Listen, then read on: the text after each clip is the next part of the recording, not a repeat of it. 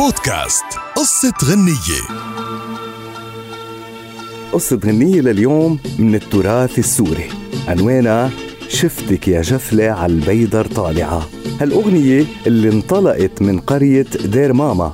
ارتجلها الشاعر محمد الأسعد لبنته جفلة اللي جابت له الطعام للبيدر اللي بيعمل عليه بأحد أيام شهر أغسطس. الحارة جدا. ولاحظ الأب التعب بادي على وجه بنته اللي كشفت عن شعرها. فحزن لحالها وقال شفتك يا جفلي على البيدر طالعة ووجهك يا جفلي الشمس الساطعة. قلتلك يا عيني ليش مفرعة؟ قالت حراني وبشم الهوى. وبعد ما أنهت الفتاة استراحتها طلبت من والدها مساعدتها على وضع الحطب مجددا على رأسها ليتفاجأ الأب بثقل الحطب.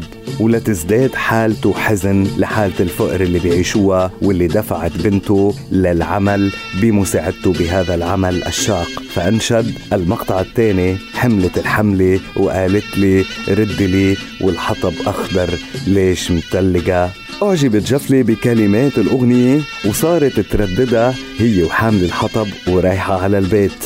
وصارت الناس تحفظها من جفلي وتتنقلها بكافة أنحاء سوريا لتكون وحدة من أشهر الأغاني التراثية بسوريا. شفتك يا جفلي عالبيدار طالعة. جودك يا عينه يا الشمس الساطعة شفتك يا جفلي عالبيدار طالعة. جودك يا عينه يا الشمس الساطعة سألتك يا بيه ليش مفرعة. قلتي عرقانة داشي يمي الهوى. قلتي عرقانة داشي يمي الهوى. بودكاست قصة غنية.